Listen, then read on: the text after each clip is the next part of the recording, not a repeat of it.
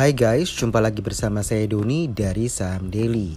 Di podcast episode 124 ini kita mengangkat tema mengenai alokasi dana di saham khusus untuk investor. Jadi ini memang kita fokusnya di investor ya. Uh, sebenarnya topik ini kita angkat terkait uh, banyaknya pertanyaan yang masuk di DM Instagram Saham Daily, terutama semenjak IHSG merah ya dari awal September itu kita lihat tanggal 3 September, 4 September, 7 September, 9 September, 10 September. Artinya 5 hari ini atau satu minggu ini IHSG itu uh, terkoreksi begitu ya. Dan hari ini di 10 September ini hari Jumat uh, IHSG sempat terjadi uh, halt ya, halt transaction di mana uh, minus 5% sehingga perdagangan saham di Bursa Efek Indonesia itu dihentikan 30 menit. Nah, ini memang uh, menyiratkan bahwa uh, marketnya itu ya uh, sebagai investor maupun trader itu sempat panik. Saya rasa sih yang panik trader ya. Kalau investor sih untuk jangka panjang mereka uh, lebih wait and see ya, tidak tidak terlalu panik untuk melakukan penjualan besar-besaran, tapi mungkin mereka ada melakukan uh, koreksi atau melepas sahamnya eh, dalam jumlah yang sedikit apabila memang ada uh, portofolio yang uh, mereka anggap kurang menguntungkan begitu ya. Tapi kalau untuk trader biasanya mereka tidak anti cut loss ya. Biasanya kalau trader kalau sudah yang begitu ya mereka cut loss gitu ya.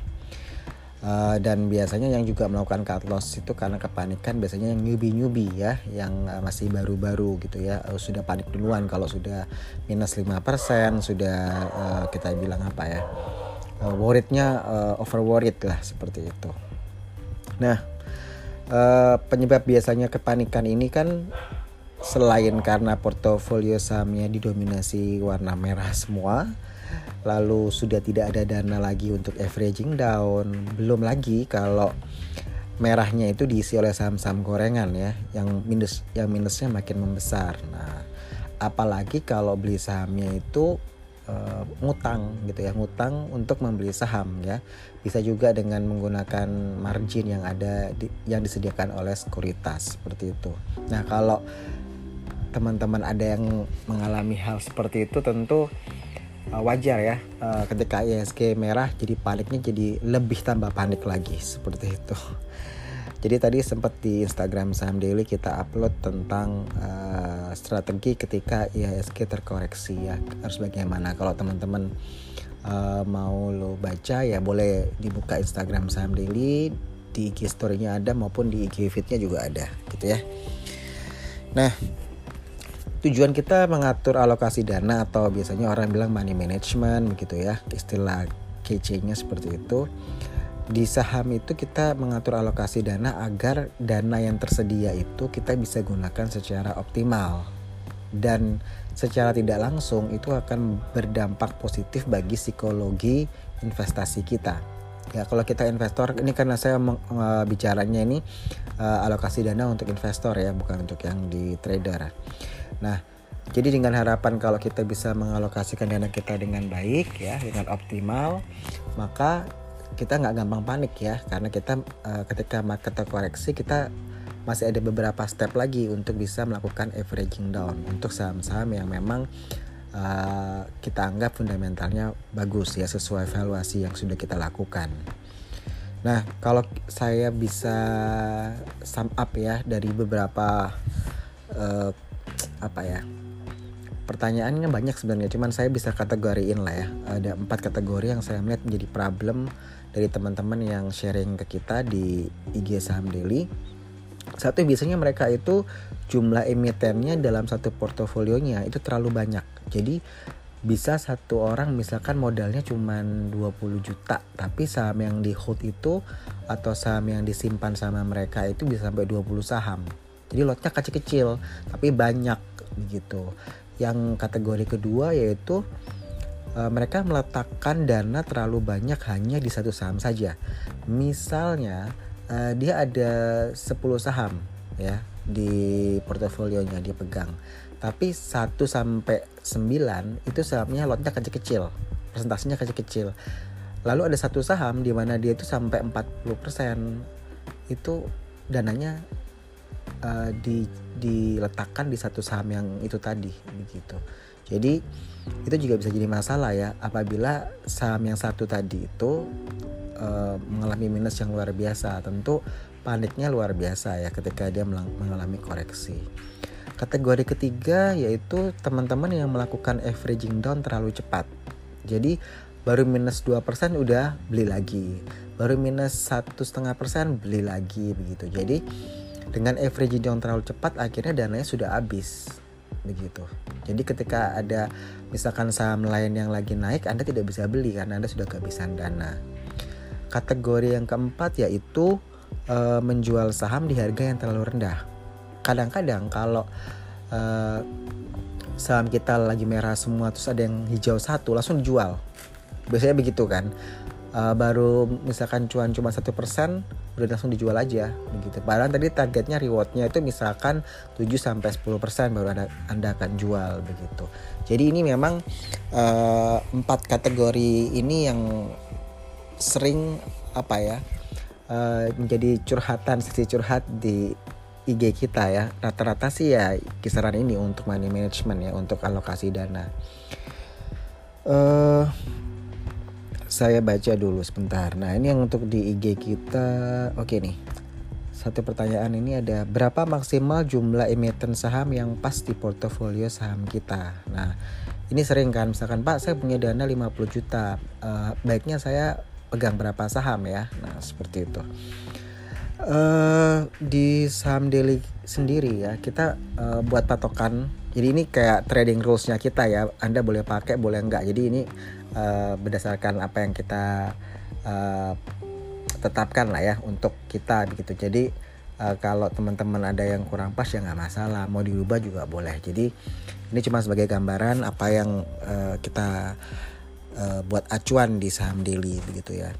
Apabila dana anda modal Anda ya itu le lebih kecil atau di bawah 100 juta itu kita sarankan untuk pegang maksimal 5 saham saja jadi nggak boleh terlalu banyak begitu e, lalu apabila teman-teman dananya antara 100 juta hingga 1 miliar ya itu kita sarankan biasanya maksimal 10 emiten saham saja apabila dana modal Anda di saham itu lebih dari satu miliar, nah itu maksimal 15 emiten saham.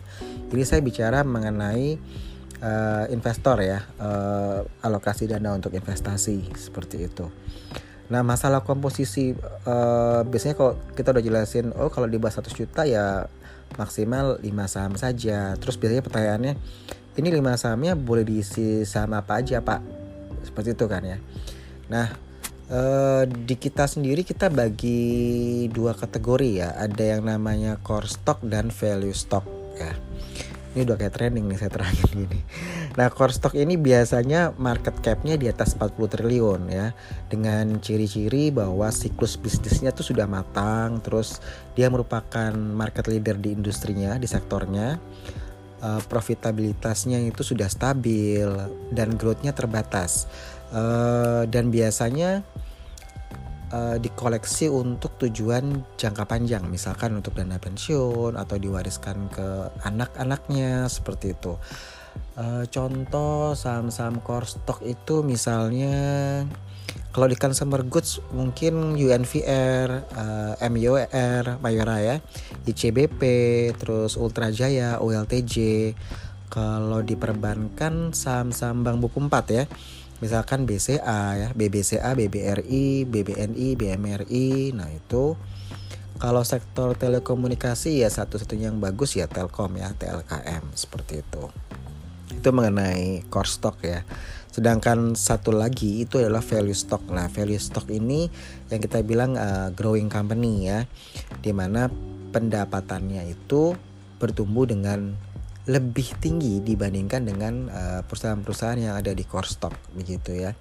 Jadi growthnya lebih tinggi, tapi market capitalnya medium. Jadi kalau teman-teman ingat biasanya kalau blue chip itu dikategorikan di atas 10 triliun ya.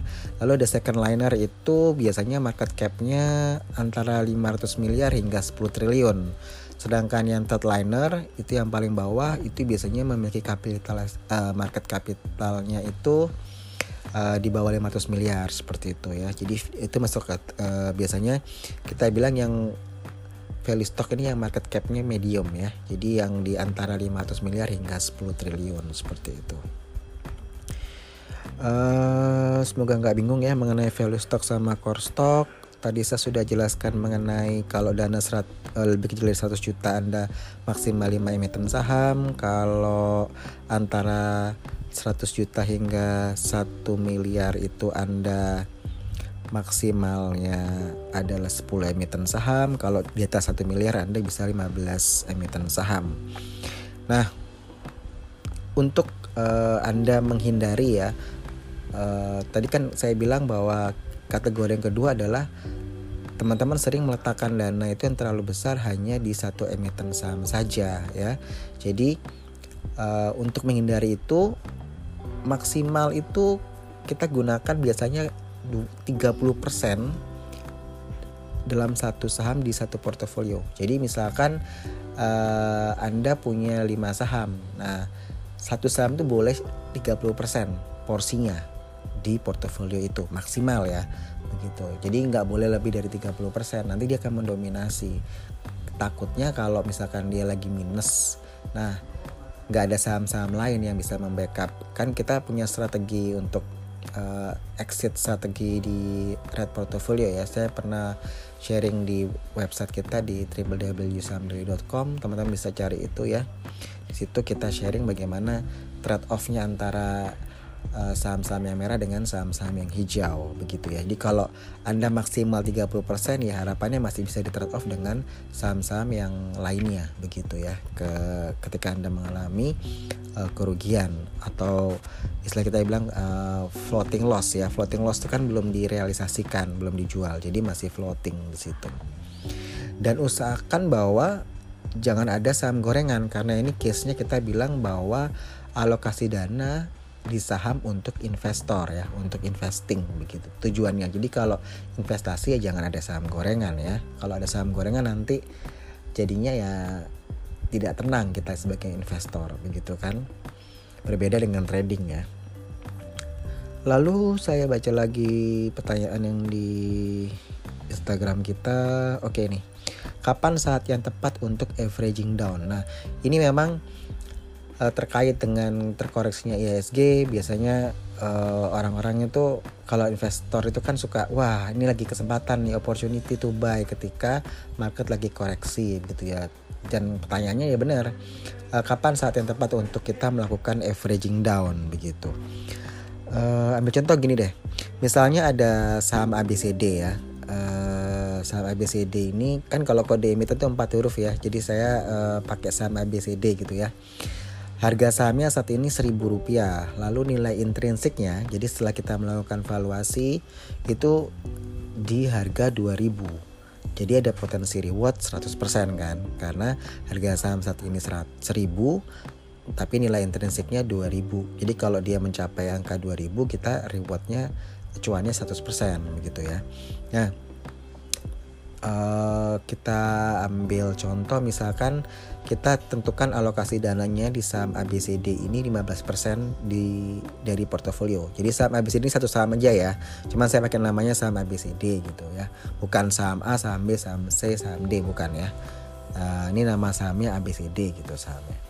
Jadi kita tetapkan bahwa alokasi dana untuk saham ABCD ini 15% dari total dana yang ada di portofolio. Maka kita bisa bagi 15% ini menjadi tiga step jadi step pertama 5%, step kedua 5%, step ketiga 5%. Maksudnya step ini ketika kita masuk untuk melakukan averaging down itu ya di kelipatan yang 5% 5%, 5% dananya ya. Dananya yang kita gunakan itu untuk membeli itu 5%. Tadi kan kita sediakan dana 15% kan dari total portofolio begitu. Nah, terkait averaging down tadi, kapan kita saat yang tepat untuk averaging down? Nah, kalau di saham daily sendiri kita punya trading rules ya. Uh, margin of safety-nya di atas 30%. Margin of safety ini kalau tidak salah saya sudah pernah sharing di podcast cuman saya lupa episode berapanya. Lalu kita bisa melakukan averaging down misalkan di setiap minus 10% ya ini asumsi kita. Maka step pertama di mana tadi kan kita buat tiga step ya. Step pertama kita buy di harga 1000 nah step keduanya ketika harga saham terkoreksi itu kapan kita mau beli? Nah gampangannya gini. Tadi kan nilainya 1000 tuh. 1000 kali 0,9 sama dengan 900 jadi kita bisa masuk buy untuk step kedua ya averaging down itu di harga 900 Loh kok dikali 0,9 pak? Iya gini Kan uh, eh, 100% Tadi saya bilang bahwa kita akan melakukan averaging, averaging down setiap minus 10% Betul ya? Berarti kan 100% kurangi 10% 90 sama dengan 90% Nah 90 bagi 100 itu kan 0,9 Makanya kita kalikan harga sahamnya 1000 kali 0,9 sama dengan 900 Jadi ketika dia harga sahamnya turun ke 900 kita masuk ke step 2 kita beli begitu ya. Lah kapan kita uh, averaging down untuk step yang ketiga ya?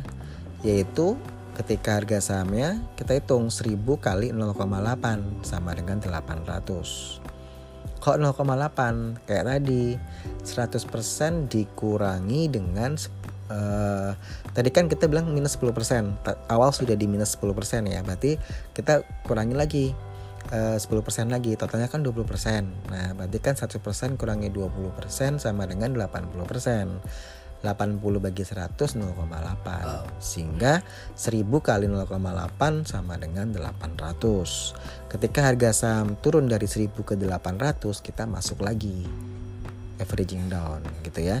Jadi kan step ketiga selesai begitu ya. Tadi kan saya jelaskan dari awal, kita punya 15% dari dana dari total portofolio.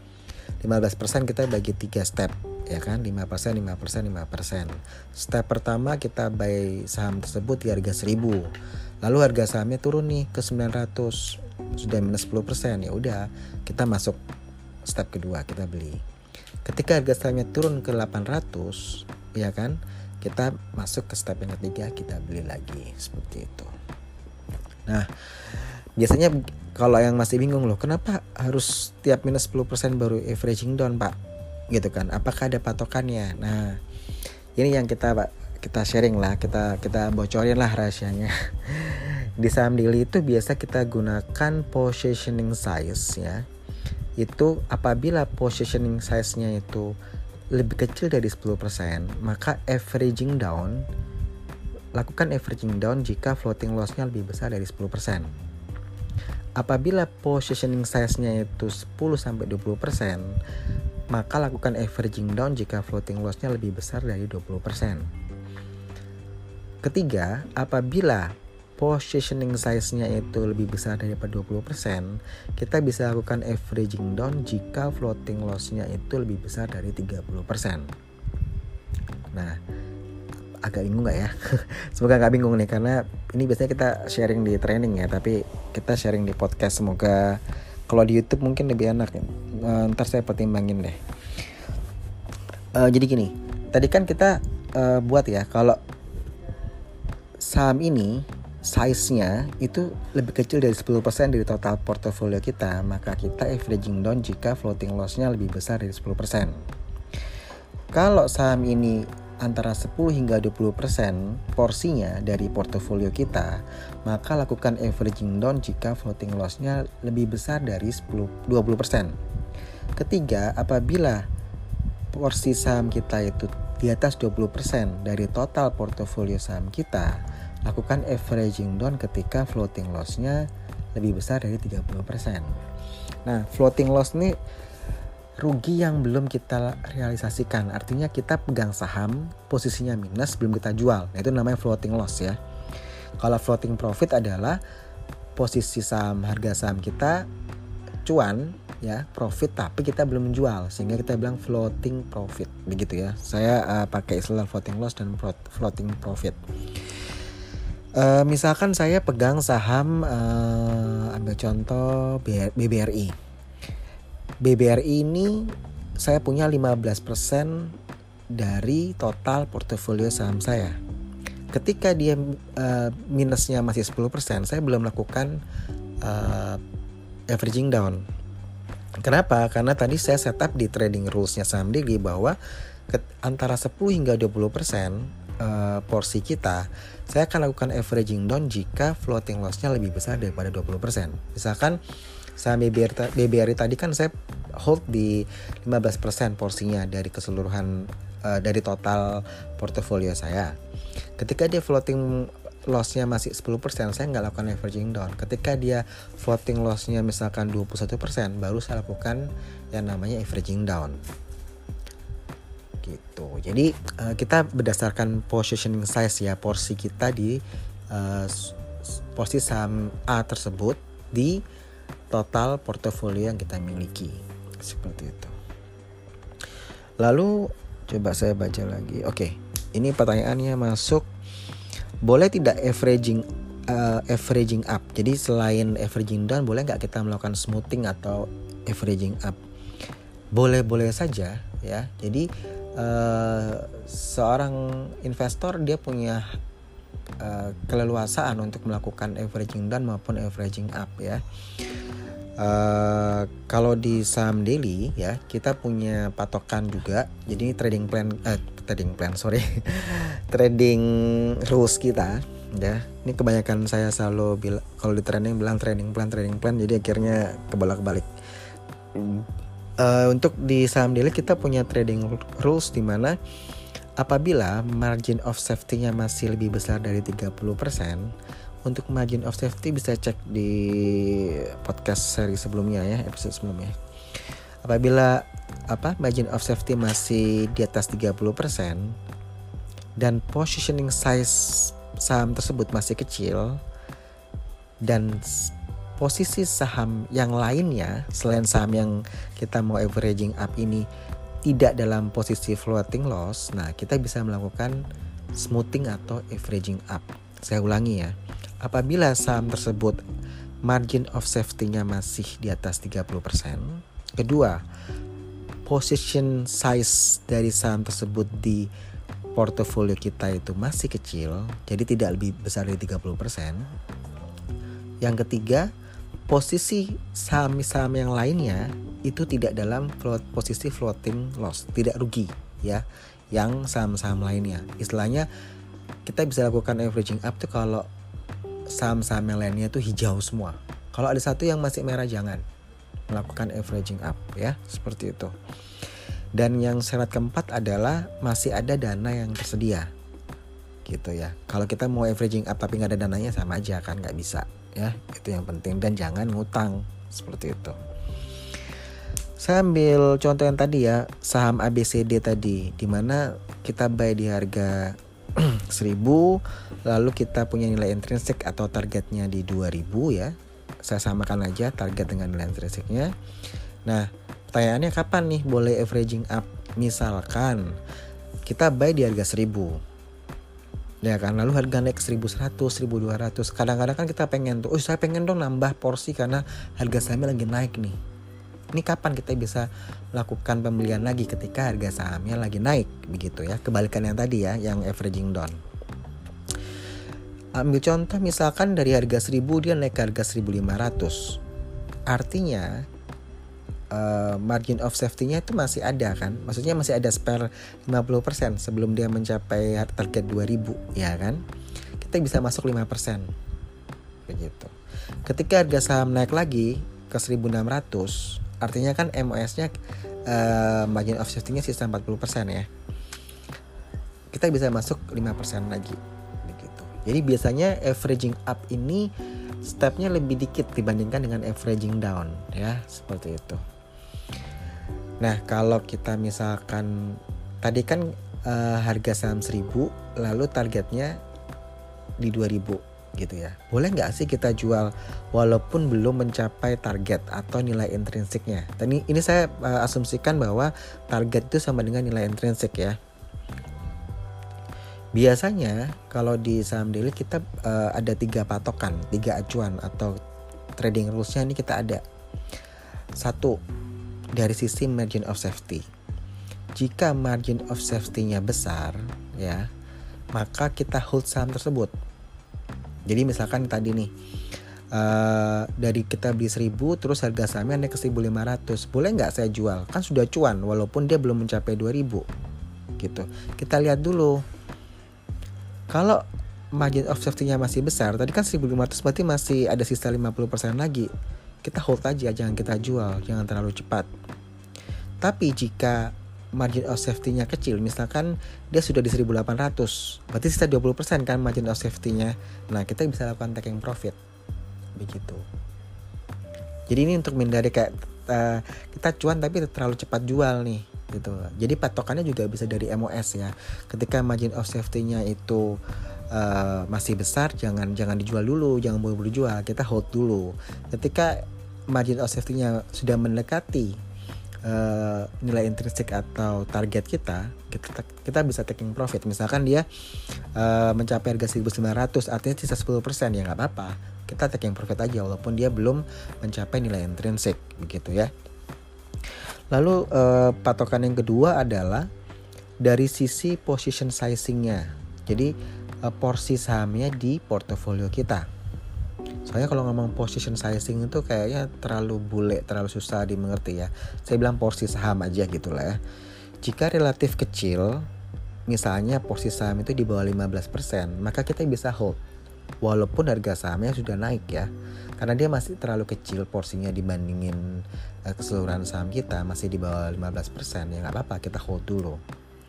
Tapi jika mis, uh, jika porsi saham kita itu di atas 25% dan kita lagi cuan walaupun belum mencapai target kita bisa profit taking kita lepas. Seperti itu. Karena apa? Karena jika porsi sahamnya itu relatif besar ya eh, nggak e, masalah kita lepas aja. Begitu.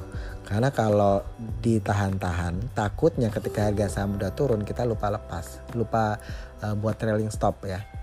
Nah lupa pasang trailing stop akhirnya ya awalnya saya cuan. Eh sekarang rugi. Ya nggak? Siapa nih uh, sorry. Yang real aja ya. Eh, contoh real misalkan saham Tekim atau INKP ya nggak? Tekim lah misalkan. Dari harga 4000 terus uh, sampai ke harga 7200 7300 wah kayak mau naik naik terus nih. Tapi begitu September dia turun Anda masih hold aja. Dan sekarang jadi rugi akhirnya. Ya kan? Sekarang udah di 6000 gitu kan kalau anda beli 4000 ke 6000 masih untung sih sisa ada 2000 poin gitu. Tapi kalau anda masuknya pas di 6500 7000 anda udah cuan 7200 sudah cuan tapi anda nggak lepas. Ketika dia turun ah biarin aja emang nanti juga naik lagi. Nah, misalkan begitu ya. Ketika hari ini dia turun ke 6000 something anda uh, panik gitu. Nah jadi uh, dengan patokan porsi saham itu Anda juga bisa melakukan profit taking atau tidak ya tadi. Kalau porsinya kecil di bawah 15% kita hold dulu. Kalau porsinya relatif besar di atas 25% dari total portofolio kita kita bisa profit taking seharusnya gitu ya. Jadi misalkan wah ini lagi koreksi nih saya lagi masih cuan posisinya saya sebaiknya lepas atau enggak ya? Gitu ya. Takutnya nanti malah kalau saya hold terus malah saya rugi. Nah seperti itu kan. Nah bisa digunakan uh, porsi porsi saham tersebut sebagai acuan ya. Tadi yang pertama kan bisa pakai margin of safety, yang kedua dengan porsi saham, size positioning kita. Patokan ketiga adalah dari posisi dana yang tersedia atau cash kita. Jika kita masih punya cash semisal lebih besar dari 30%, masih ada dana cash yang tersedia, kita hold aja. Atau kita masih punya kemampuan untuk melakukan averaging down begitu ya. Tapi apabila dana kita terbatas, misalkan 10% dari uh, sorry, dana kita sisa 10% lah yang ada di yang ada di rekening kita RDI kita. Ya kita profit taking aja kita jual saham-saham kita yang lagi posisi cuan gitu. Karena kita jual saham kita lagi cuan itu tujuannya untuk pegang cash lebih banyak ketika market terkoreksi ya kita bisa membeli saham-saham yang memang kita incar atau kita menambah porsi kita di saham-saham yang fundamentalnya bagus yang sudah yang sudah ada di portofolio kita seperti itu. Jadi saya ulangi ya, ada trading rules yang kita pakai ketika uh, kalau saya lagi posisi cuan, jadi floating profit ya floating profit sebelum saya belum saya eksekusi tapi dia belum mencapai nilai intrinsik atau belum mencapai target yang kita tetapkan di awal, boleh nggak saya jual? Nah, acuannya satu, margin of safety. Yang kedua adalah porsi saham kita di portofolio, yang ketiga adalah cash kita, dana kita, gitu ya. Uh, biasa kita pakai tiga indikator ini, tapi karena ada COVID-19, kita tambahan satu, kita tambahkan satu patokan ya, satu acuan lagi yaitu apakah saham yang kita hold tadi itu terdampak uh, eh, COVID-19 tidak? Ya kan? Kalau dampaknya kecil, ya kita hold aja. Tapi kalau terdampak besar, ya kita profit taking, kita jual aja saham yang lagi untung itu. Takutnya malah saham tersebut uh, turunnya lebih jauh dan akhirnya dari posisi cuan jadi uh, floating loss ya. Jadi uh, ini tambahan aja ya karena covid ini kan kita tidak prediksi tiba-tiba terjadi gitu ya virus ini ya begitu. Uh, kalau kita lihat mungkin saya ambil contoh yang saham yang tidak terlalu terkena dampak negatif dari covid misalkan KLB, uh, eh, KF ya Kimia Farma lalu Kalbe Farma lalu apalagi ya? Inaf ya saham-saham farmasi ya uh, atau Indofood ya ICBP itu juga mereka positif tetap positif walaupun COVID. Nah itu anda tetap bisa hold ya. Tapi kalau yang terdampak profit uh, terdampak COVID ya, misalkan banyak banget sih sektor, terutama konstruksi properti ya, itu yang memang terdampak uh, COVID-19 ya. Saya rasa tidak terlalu banyak orang yang cuan ya, kecuali anda udah beli dari dulu-dulu banget begitu jadi uh, atau sama apa ya yang terdampak sekali tapi masih cuan. Uh, eh, BBRI misalkan. Kalau anda masuk waktu itu di 2100 2500 kan dia sempat ke 3000-an 700 400 nah itu anda bisa lakukan profit taking sebenarnya. Karena dia uh, sebenarnya terdampak tetapi ya boleh dibilang lumayan terdampak sih ya kalau menurut saya. Jadi bisa dilakukan penjualan dulu misalkan untuk BRI ya. Karena uh, kalau kita seandainya wah ini saya awalnya dari 2500 beli terus dia naik ke 3700 sekarang turun ke 3100 better saya jual dulu deh. Nggak masalah. Jika anda memang uh, memilih Eh, saya akan melakukan penjualan BBRI nanti dananya saya untuk saya beli lagi ketika mungkin mungkin BBRI turun lagi di bawah harga 2500 seandainya begitu ya. Karena kan ini e, bukan gambling tetapi memang satu strategi dan sah-sah saja. Yang penting Anda sebagai investor e, itu Anda e, benar-benar tahu alasannya kenapa saya melakukan penjualan terhadap saham ini begitu. Tapi kalau Anda investasi yang jangka panjang ya, yang benar-benar sampai tua nanti, ya hold aja. Malah ketika harga sahamnya turun Anda uh, tambah porsinya. Masalahnya kan Anda punya dana untuk membeli tidak ya seperti itu. Jadi ini semacam strategi uh, set off red off lah ya. Uh, set off ada yang Anda jual, ada yang Anda beli begitu ya. Alokasi dana saja.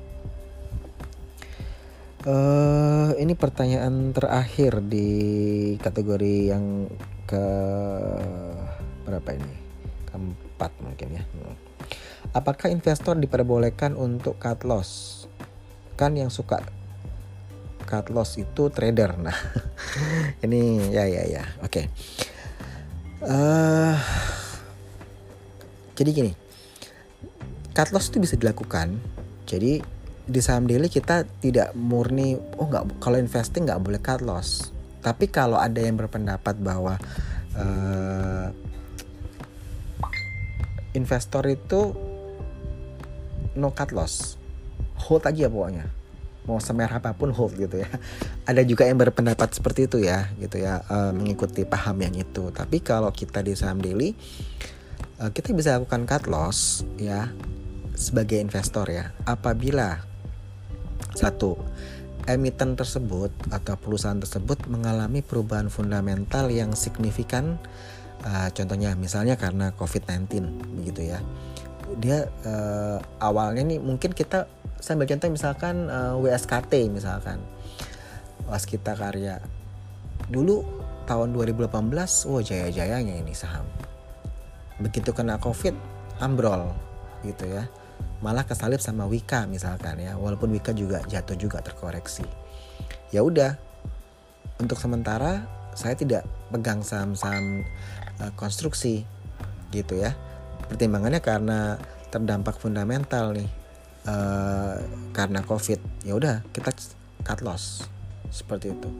Better kita cut loss dananya bisa untuk saham saham-saham yang lain. Misalkan saya beli saham eh, KF misalkan atau INAF begitu ya ya kan kita kan nggak mau kehilangan opportunity gitu sebagai investor pun ya nggak masalah itu dilakukan yang penting kita punya base pertimbangan oh saya melakukan cut, uh, cut loss karena memang saya ada saham lain yang menarik untuk kita beli begitu.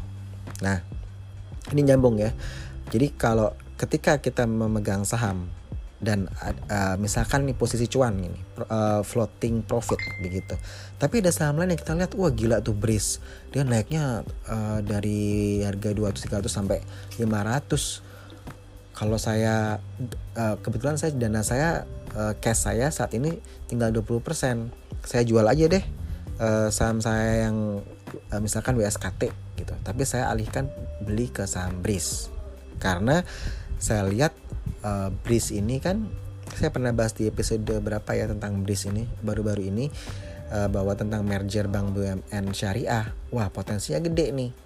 Dan betul gitu kan saham BRIS dia naik hingga uh, menyentuh harga 1000 begitu ya dalam beberapa uh, dua bulan ini begitu. Tentu keputusan yang tepat ya seperti itu. Dan harapannya nanti kalau eh, BUMN Bank Syariah itu berkum uh, jadi merger tentu market capnya besar begitu ya. Bisa semoga bisa masuk ke buku 4 mungkin secara uh, market capnya kalau digabung seperti itu. Atau kalau tadi WSKT kan posisi rugi misalkan uh, yang posisi untung misalkan Anda dari KF tadi Anda dari 1200 1700 tuh sampai KF ke harga 3400 ya.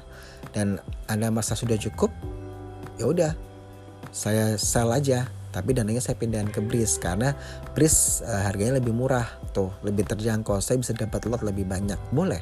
Nah jadi yang penting anda sudah jelas ya Anda mau melakukan uh, penjualan itu untuk apa tapi karena ini tadi pertanyaannya apakah investor diperbolehkan untuk cut loss ya? Nah jadi yang lebih baik kita ambil contoh yang WSKT tadi ya. Posisi cut loss kita jual dananya kita pakai untuk membeli saham BRIS misalkan. Seperti itu.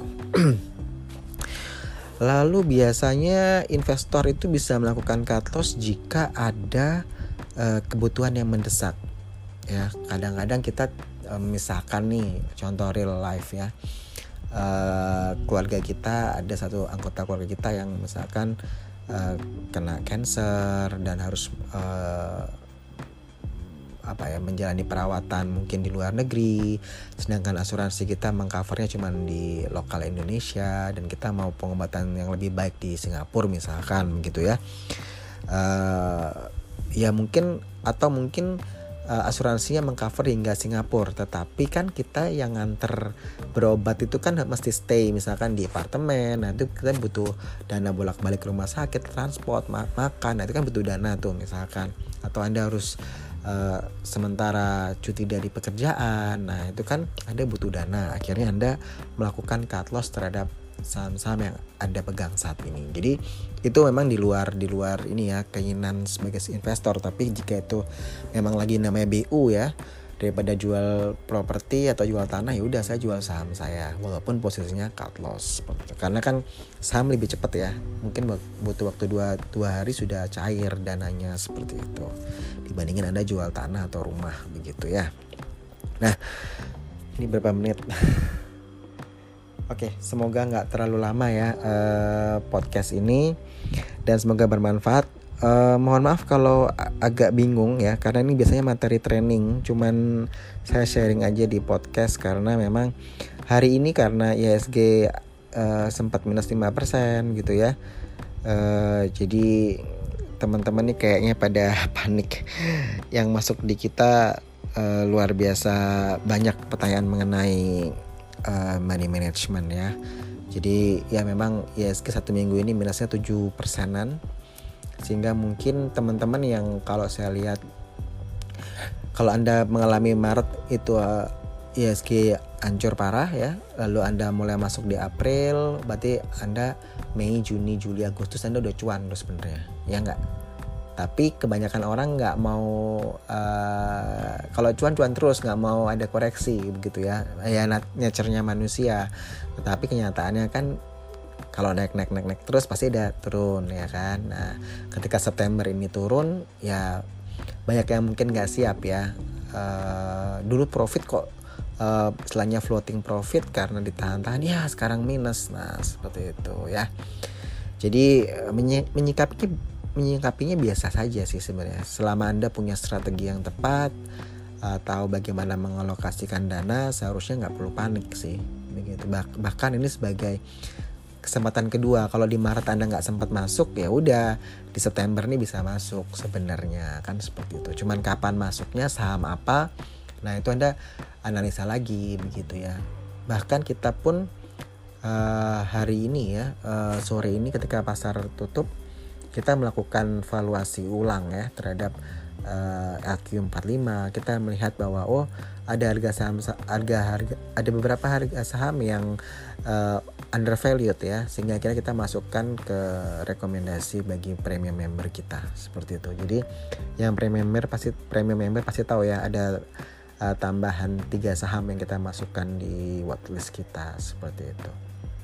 Jadi uh, menyikapinya memang beda-beda ya. Eh, masing-masing analis begitu. Baik, baik itu investor maupun trader mereka bisa berbeda-beda menyikapi uh, terjadinya koreksi. Tetapi uh, malah kalau dari saham daily kita uh, lumayan seneng kalau uh, pasarnya terkoreksi. Karena cukup bosan juga ya ketika dari April hingga Agustus hijau melulu sampai ini mau lempar saham aja mau lempar saham apa aja uh, cenderung cuan gitu kan seperti itu. Tapi kalau ada masa kita dapat kesempatan untuk terkoreksi nah itu kan kita beli bisa beli di harga saham yang bisa beli beli saham di harga yang lebih terjangkau dengan dana yang sama. Nah itu. Jadi uh, perspektifnya saja.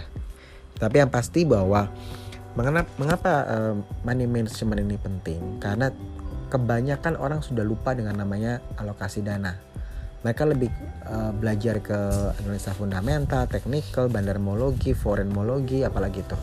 Uh, banyak banget ya metode metode-metode yang uh, praktikal yang biasanya orang pelajari gitu. Dan mereka lupa dengan hal yang utama bahkan. Karena apa? Kalau anda sudah buka akun di RDI rekening dana investasi atau rekening dana nasabah anda lupa untuk alokasi modal. Mana step pertama setelah itu adalah mengalokasikan dana Anda sebelum Anda mau beli saham begitu. Jadi ini step yang penting sekali makanya kadang-kadang kebalik ya kalau training biasanya orang itu training itu analisa fundamental terutama untuk value investor ya. Biasanya mereka trainingnya kan tentang analisa fundamental yang teknikalis ya analisa teknikal gitu ya yang bandarmologi fokusnya bandarmologi aja trainingnya gitu uh, biasanya digabung dengan bandarmologi terserah gitu ya tapi kadang biasanya kalau ada yang comprehensive training ya uh, mastery training itu biasanya mereka menempatkan money management ini mungkin di ketiga atau keempat atau terakhir gitu kadang-kadang. Kalau kita di saham milik malah money, money management ini di pertama gitu. Karena emang ini kita masuk ke pasar modal tentu hubungannya dengan dana. Ya nggak? Sebelum anda melakukan investasi kan dananya harus ada dulu. Nah itu anda mau ngapain dananya itu? Nah seperti itu jadi biasanya kan uh, pilihan-pilihan investasi mau investasi di tanah, properti, apalagi ya uh, emas, uh, reksadana, obligasi, terakhir di saham begitu. Nah di saham pun anda harus alokasi dananya dong berapa persen begitu. Jadi uh, makanya kalau training yang kita kendak itu pasti uh, pertama kali itu money management. Jadi bukan yang fundamentalnya dulu gitu ya, bukan analisa apa tuh kuantitatif lah, analisa kualitatif enggak. Kita lebih ke money management dulu step awalnya itu ya. Jadi semoga uh, saya bicara panjang lebar ini semoga dimengerti ya mohon maaf kalau mungkin agak-agak ada yang nggak ngerti tapi harapan saya sih cukup jelas nanti kalau nggak mungkin uh, bisa kita buat YouTube-nya lah kalau memang ada waktu ya. Oke, okay. saya Doni dari Sam Daily out.